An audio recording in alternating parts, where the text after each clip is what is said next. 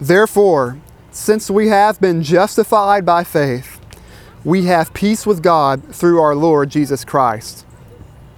Through him, we have also obtained access by faith into this grace in which we stand, and we rejoice in the hope of the glory of God. Not only that, but we rejoice in our sufferings, knowing that suffering produces endurance, and endurance produces character, and character produces hope. And hope does not put us to shame, because God's love has been poured into our hearts through the Holy Spirit who has been given to us. This is God's word. Let us pray. God, we ask now that you give us eyes to see and ears to hear what you would say to us tonight through your word. May you be glorified and we be sanctified by this proclamation of your truth. We pray this in Jesus' name. Amen. Amen. So, as I said, the title of the sermon is Peace with God in Every Circumstance. We'll look at three points. As usual, I'm a Baptist, there has to be three points. One, a new reality defined by peace. A new reality defined by peace. Two, the sanctifying work of suffering. And three, the assurance of God's love through it all. So, number one, a new reality defined by peace. Notice that the text starts off with this phrase Therefore, since we have been justified by faith. Now, uh, the literal rendering of this is having been justified by faith. This text starts with a verb in the passive voice. The passive voice. In other words, you have been justified by faith, and that was not a work of your own. That is a work of which you are a passive recipient. You don't justify yourself. It is something that is done for you and to you by God. Justification is an act of God, not an act of yourself. And we, we saw that in, in chapters 3 and 4. And so what happens is then you enter then from that reality into a new type of existence a new reality that is defined by what God has done for you and to you. Right? Having been justified by faith, we have peace with God. Right? If God has justified you, if God has looked at you and said, this one is righteous and this one is mine and this one is my beloved, which is what he does for us in the gospel, we have peace with God we enter into this relationship of peace that God Himself has initiated. Have you ever had someone that kind of had something against you? That you know that they kind of have a beef against you. Maybe you did something wrong to them, or maybe they just don't like you. And you've tried to like get on their good side, and you try to do like tokens of generosity and kindness, and you know show them that hey, I want to be your friend, right? And maybe you kind of break through and you have some sort of relationship, but you always feel like they're holding something over your head. The relationship is never completely at peace. That is not the relationship you have with God. Right? At one time, you were Christian at enmity with God. Right? You were at enmity with God. But the justification of His grace eliminates that enmity. It makes you right. It gives you peace with God, and He isn't holding those things against you anymore. There's no reason to fear the wrath of God, no reason to fear that God is going to turn on you because of something you did in the past or even something that you will do in the future. Because you have been justified by faith. In the passive voice, God did it. The one who knows the past, present, and future has justified you, and therefore you enter into a new reality that is defined by this peace of God. And if you know who God is, you know that God is the sovereign creator of all things, right? He's not finicky. He saved you knowing the real you, right? He, therefore, knowing the real you and knowing this world and ordaining all things that come to pass, he saves you into the world that He has created. And He knows what will face you and what things will come to pass. And so you need to interpret your circumstances in light of that. That the same God who justified and saved you is the God who orders every moment of history, even the difficult moments. Even the difficult moments.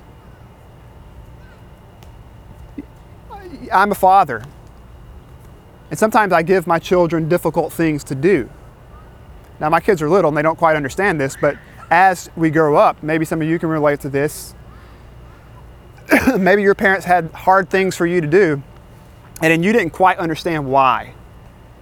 But as you grew up, you go, oh, I see what they were doing. They were wanting me to do this difficult thing because it was going to produce something good in me.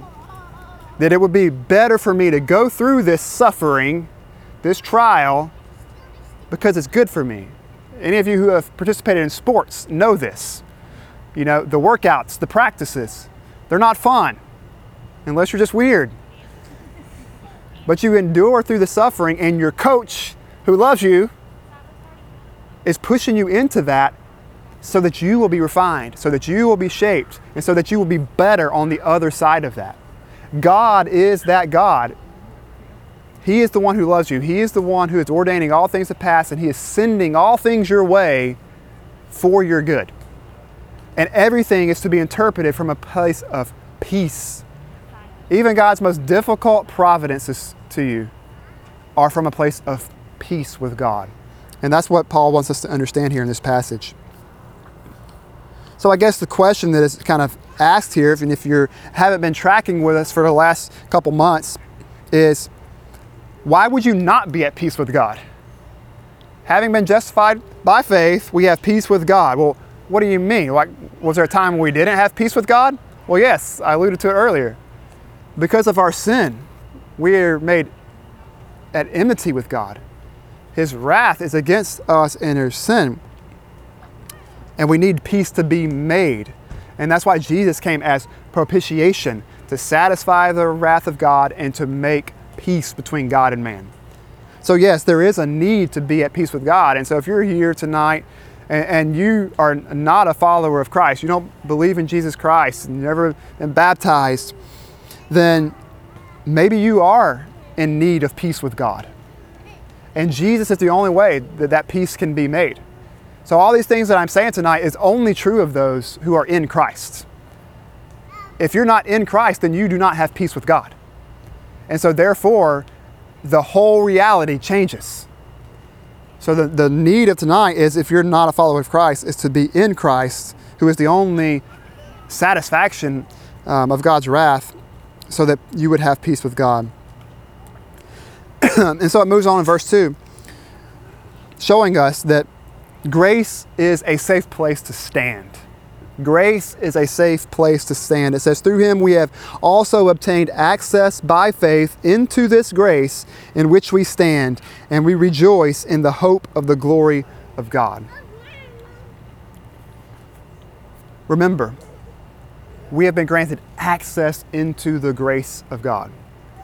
And that place of grace is where we stand. In other words, like it is your it is your zip code when you're saved, you're transferred from one zip code to another. You're transferred from a position of, of wrath and death and judgment into a place of grace and peace and acceptance. And God did that. And He has given us this place of grace, and it is a safe place stand. You know, there's a lot of talk of safe spaces, safe places um, around us today. But truly, the grace of God is truly a safe place to stand because grace is the ultimate definer of all your circumstances. Listen to Psalm 31. Psalm 31, verses 3 through 5. The psalmist says, Of God, he says, You are my rock and my fortress. And for your name's sake, you lead me and guide me. You take me out of the net they have hidden for me, for you are my refuge. Into your hand I commit my spirit. You have redeemed me, O Lord, faithful God. You see, the psalmist here is in the midst of a trial. His enemies are literally coming for his life, trying to destroy him, trying to kill him. And how does the psalmist interpret his situation? Is it in, hey, this is the end of me? Is it self focused? Is it primarily focused on the enemy? No, it's focused on God. It says, You are my rock and my fortress. And for your name's sake, you lead me and guide me. Listen, you lead me and guide me. And where am I at right now? I'm in need of a fortress. But he's saying, You lead me and guide me even into this place of conflict. You see that? It's not just that God leads us and guides us when things are good, right? When you get that promotion, right? God is not just leading you then. You know, you see the, the athletes on ESPN after they win the game, oh, glory to God. But they probably don't say that after like a their their their slump, you know, when they just lost seven games in a row. They probably don't say that. But the psalmist says, Yes, you lead me and guide me, even into this place where right now I really need you to be my rock and my fortress because people are trying to kill me. But then he says, You take me out of the net they have hidden for me. You take me out of the net. He ended up in the net, guys. Sometimes you might end up in the net of your enemies. Whether that's literal enemies or the enemy of your sin and your flesh, you may actually end up in the net, but our confidence does not change in the Lord. Hey, I need you to be my rock and my fortress, and you take me out of the net of my enemies. And notice, um, skip this part, but he said, You do all this for your name's sake. God does all this for his own glory, as we'll see in a bit. And then it ends with this. He says, Into your hand I commit my spirit. That sounds familiar, right? Anyone know who referenced this text in a moment of trial? Stephen, Stephen did, yes. Jesus did from the cross as well. Into your hand I commit my spirit. I trust my spirit in your hands, Lord. Why? Because you have redeemed me. See, the psalmist, all these years before Christ, says, I'm interpreting my situation in light of your redemption. You redeemed me, Lord, and you are faithful. Therefore, though I'm surrounded by my enemies and they've got me in their nets, your redemption is shaping how I interpret my circumstances. And it is a circumstance of grace and deliverance. And that's what you have when you have peace with God. Because the last thing that can be happening is that God is forsaking you right now. That's the last thing that can be happening in your trial.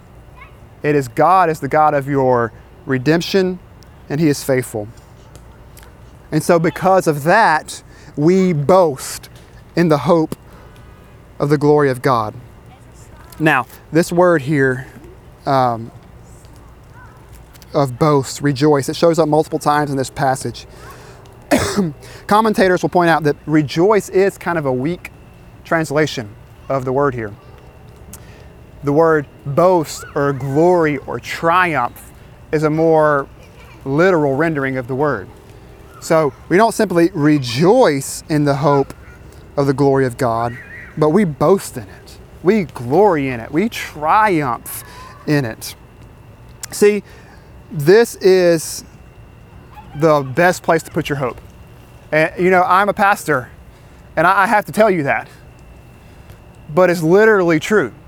It is the best place to put your hope and your confidence is in the glory of God. Why do I say that? Because God will be glorified. You get that? God will be glorified. He will not be thwarted. It is a certain hope. Remember, we talked about God who ordains all things. And He's ordaining all things to this end, His own glory. And it is the one thing that He is pursuing on top of everything. Listen to Isaiah 46, verses 9 and 10. God says, I am God and there is no other. I am God and there is none like me declaring the end from the beginning and from ancient times things not yet done, saying, My counsel shall stand, and I will accomplish all my purpose.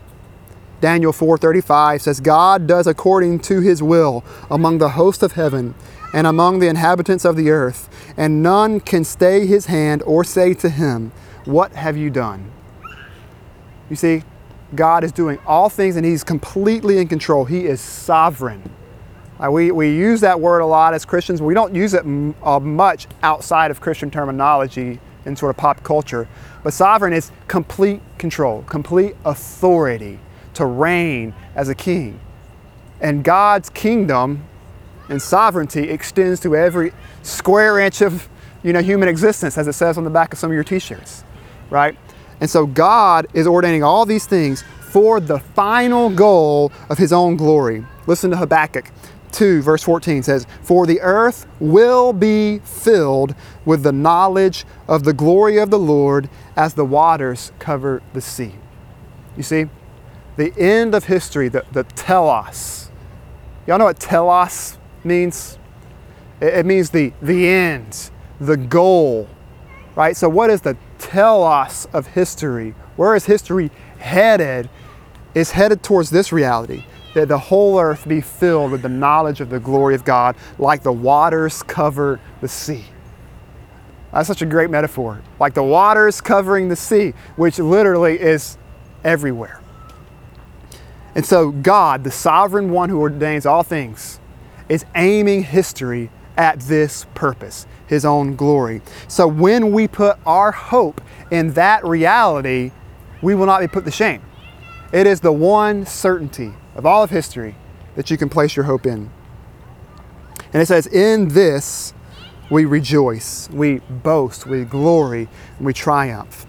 So this means that because of our salvation, because we've been justified by faith, God's glory is our glory.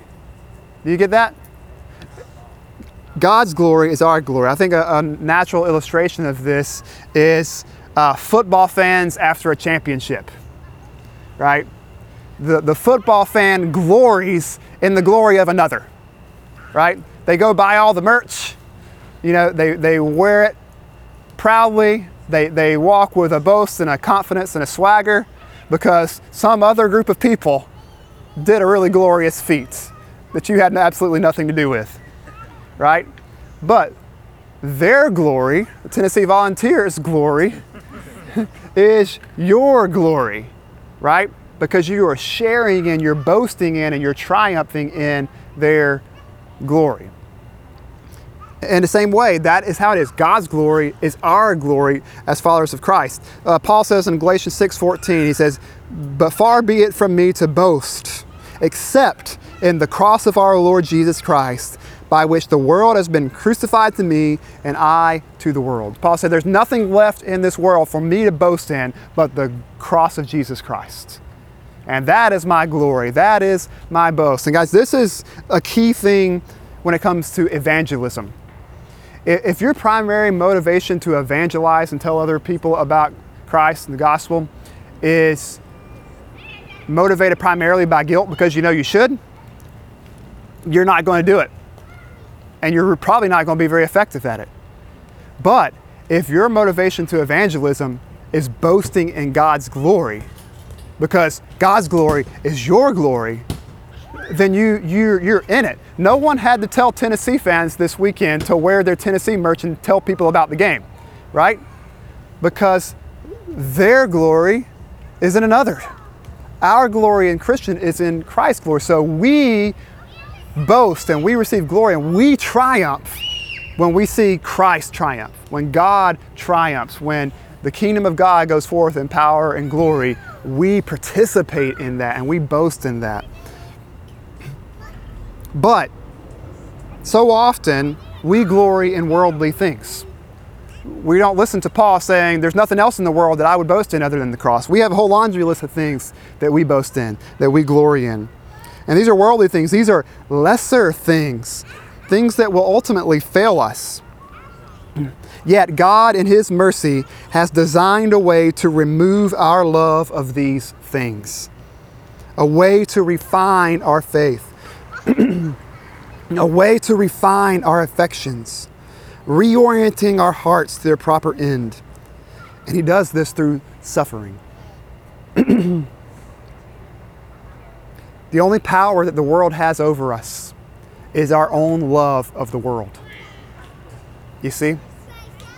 What, what does the enemies of the cross come at God's people with? Hey, we'll take away your job. We'll take away your influence in society. these things that we love. But if your ultimate love and your glory is in that which cannot be taken away, the world has no power over you. And God is intent on getting you to that place where all these lesser things do not captivate your affections and your loves, but God and His glory alone do. Which leads us to the second point the sanctifying work of suffering.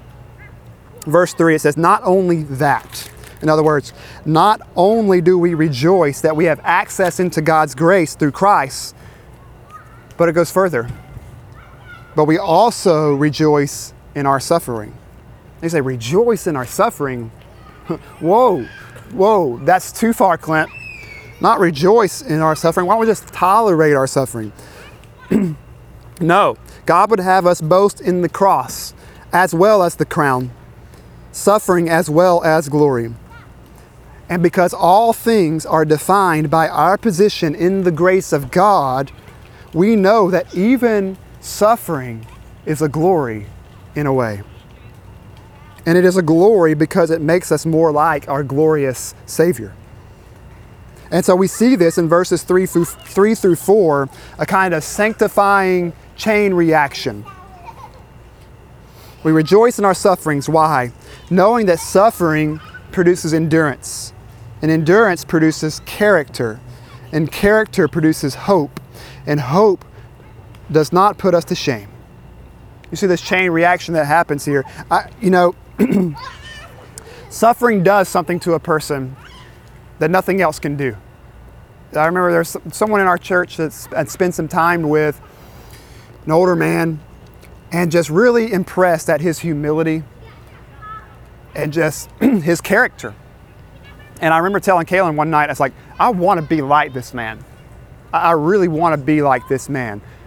But I really don't want to go through what he had to go through to become that man. But it was only by going through those things that he became this man of great character that, that we've been blessed by today. And so God does this. We shouldn't be surprised by suffering.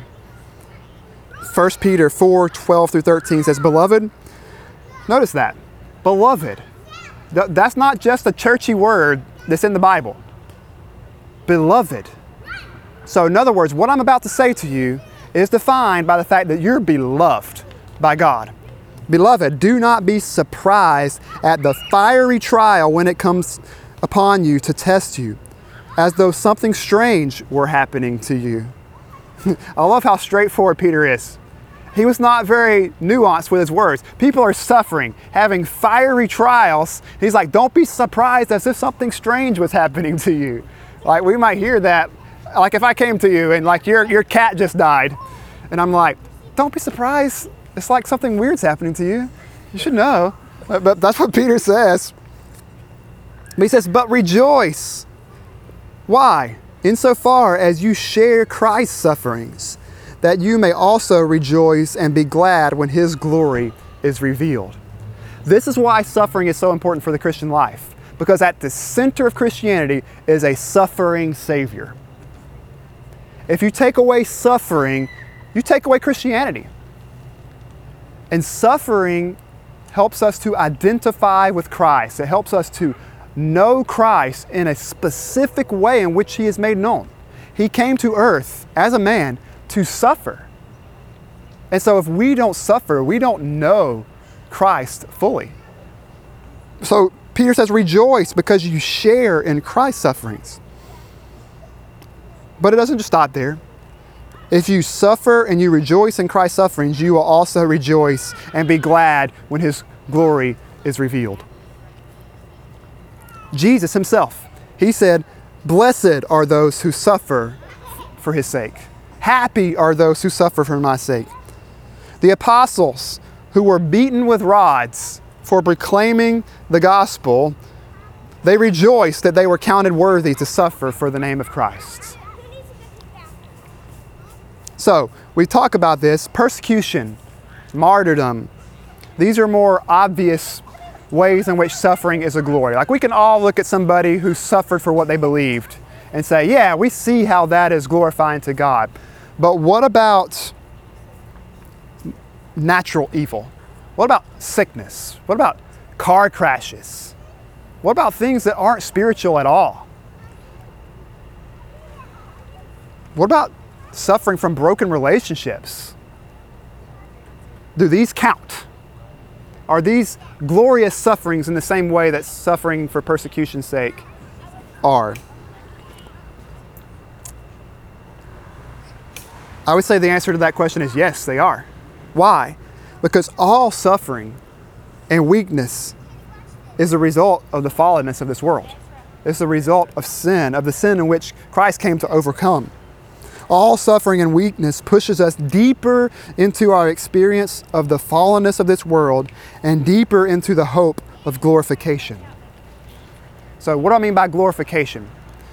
We talk about salvation in, in sort of three sort of chapters, if you will, in, in Christian theology. We talk about justification, what we've talked about, which is this legal declaration of righteousness that God makes to you.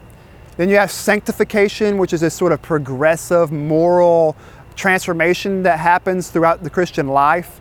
Then we have sort of the final stage of glorification, which is when your all sin is taken away, your body is resurrected and restored to, to perfection. This is the end of all history. And so, weakness, all suffering and all weakness pushes us further into a hope and a longing for this glorification, right? Um, there's a guy that I met through ham radio, you know, ham radio nerd. Uh, this guy named Wayne who lived up in um, where he lived, Sycamore, Georgia. And uh, his call sign was WD4LYV. And for the last 40 years, he has not been able to walk. In fact, he has not been able to move anything but his left hand for about the last 10 years. He, he was in bedridden. He had a very rare disease. Only a handful of people in the world have this disease, where all of his bones, anytime you injured tissue, it would return, it would calcify. So if you injure, think about that. Anytime you just tweak your ankle or anything that basically makes you sore, his body would turn that inflammation into bone. And so he basically became a prisoner in his body and he laid in the bed 24 7. He could talk, he talked through clenched jaws like this because he couldn't move his jaws. And he could only move his fingers on his, one of his hands. He died recently. He lived longer than anybody that we know of who's ever had this disease. He's a Christian man. And the reality that he hasn't walked in 45 years, but now he's freed. That longing for glorification that he knew in that suffering is not something I can relate to. But the suffering pressed him further into the promises of God, right? He desired that glorification in a deeper way because of his suffering. Now, he wasn't willing to trade. He told me one night, I wouldn't trade with you. He's like, I don't know how to raise kids. He's like, I wouldn't want to be in your place because I wouldn't know what to do. He says, I know how to lay here in this bed. Um, and he was a great guy. But, but that's the point. This brokenness makes us long for Christ even more. And every because everything that is broken is being redeemed by Christ. Whether that is your sickness, whether that's your jacked up relationship with your family, all of those things are being redeemed by Christ. And it is then pressing us into this hope that Christ shapes us. I got a brother who's going through, not a real brother, but a Christian brother, who, who's going through a fiery trial, and, and he has this illustration that has been helping him through it. This idea that he's being pressed. God is pressing him into a mold, and that mold is Christ. So God pushes us into this hope, and it conforms us into Christ in a painful but effective way. Peter says this in 1 Peter chapter 1 verses 6 and 7. He says, "In this salvation you rejoice, though now for a little while, if necessary, that's an important word. That means none of your trials are unnecessary. If necessary, you have been grieved by various trials, so that the tested genuineness of your faith, more precious than gold that perishes though it is tested by fire, may be found to result in praise and glory and honor at the revelation of Jesus Christ. See, these trials are like a refiner's fire that God sends the precious metal of faith through this fire, and the fire burns away everything that isn't legitimate, everything that is lesser, everything that is impure. The fire burns it away. and what is left results in the praise and honor and glory of God at the revelation of Jesus Christ. So, suffering pushes us toward a certain hope a hope of heaven, of resurrection, and eternal life. For the Christian, the sufferings of this fallen world are the closest thing to hell you'll ever experience. You can at least take comfort in that. That your sufferings on this earth, no matter how hard they get, are the closest thing to hell you'll ever experience. But to those who reject Christ, they are but a light foretaste of the hell of your eternity. So, believer, these are lights and momentary afflictions in light of the glories of your future. And this leads us into the final point that the assurance, there is assurance of God's love through it all. The word hope is used many times in this passage. It's one of the, the, the key Christian virtues, right? Faith, hope, and love are the good things He gave us. But the greatest is love, says the great theologian Alan Jackson.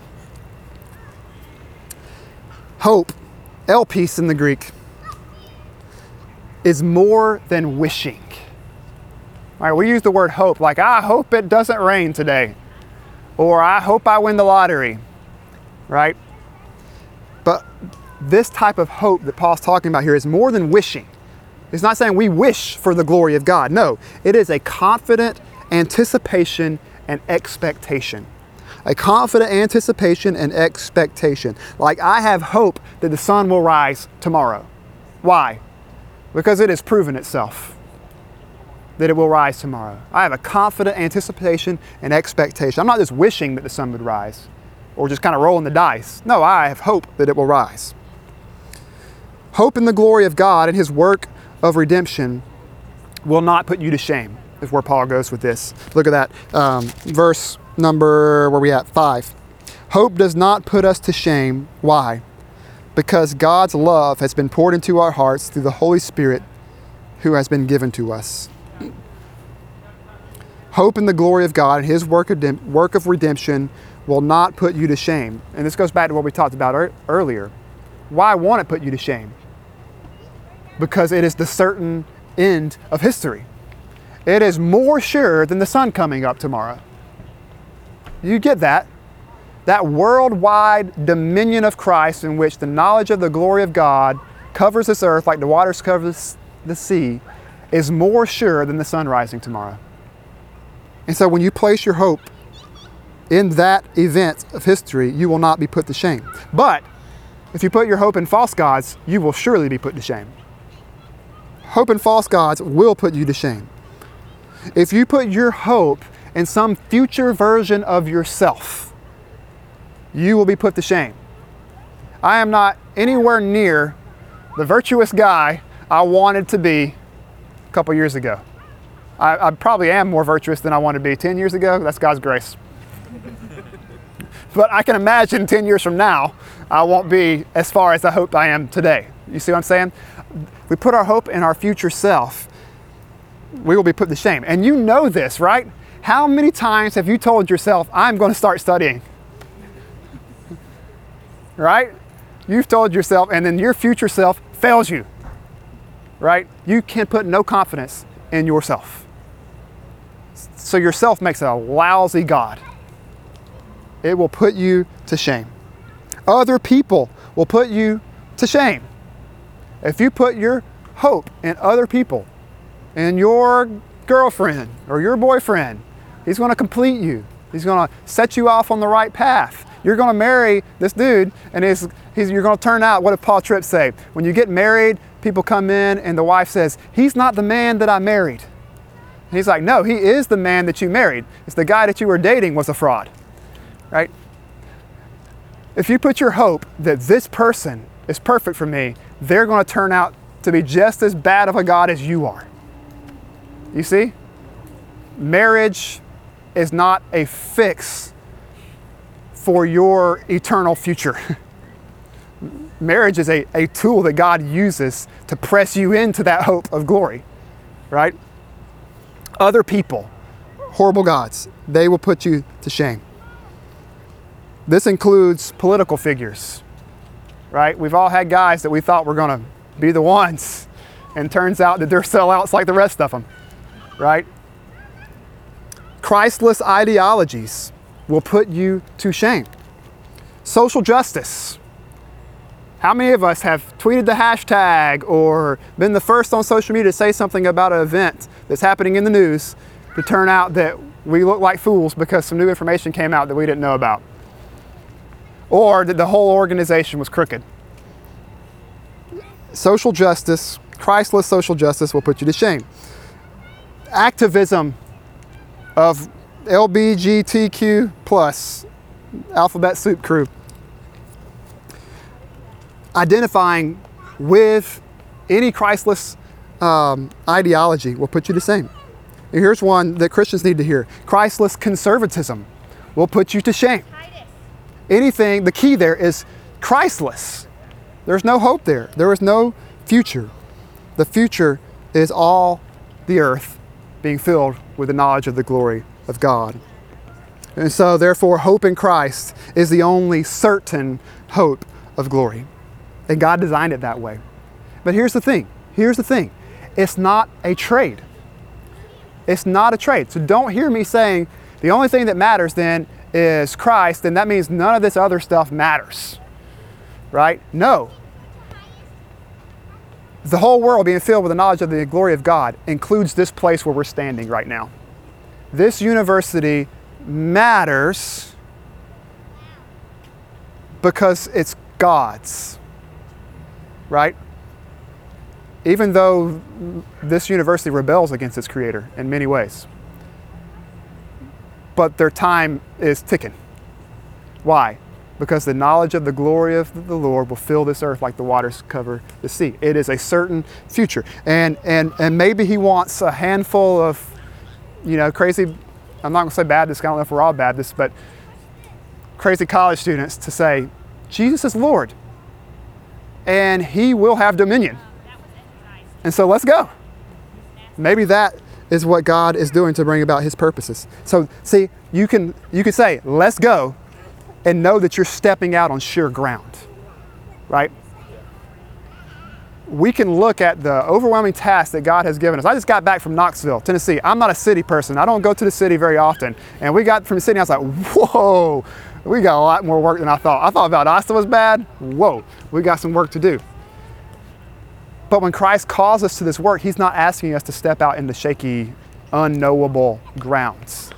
He's calling us to step out into the only certain future. And so we can be confident that God will not leave us hanging. How, how, many of you fear that if you step out in obedience to God, that He will leave you hanging? I know you would never say that, but maybe Elijah would say that. but often we do right? Oh, God's going to leave me out to dry, and I'm going to look like a fool. It's the opposite of what the Bible says.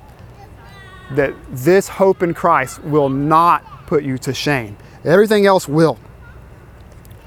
We can be confident God won't leave us hanging. Why? Because He has poured His love into our hearts. See, He goes back to redemption. He goes back to redemption. He's poured His love into our hearts through the Holy Spirit. See, the Holy Spirit is the seal and guarantee of our future redemption, right? I'm sure some of you have student loans and you signed some paperwork that said that you're going to pay this off until Biden got elected. right? You signed a seal or a promise that something in the future was going to happen. God has given us many promises, a promise of the redemption of all things, and He has given us a signature. He's given us a seal and a guarantee, a down payment of that inheritance. And that is the Holy Spirit. That is the new birth. Ephesians 1 13 through 14 says, In Him, in Christ, you also, when you heard the word of truth, the gospel of your salvation, and believed in Him, you were sealed with the promised Holy Spirit who is the guarantee of our inheritance until we acquire possession of it to the praise of his glory. So God has given us a down payment that he's promising us that he will not leave us hanging, that he will complete what he has promised, that he will give us what he has promised.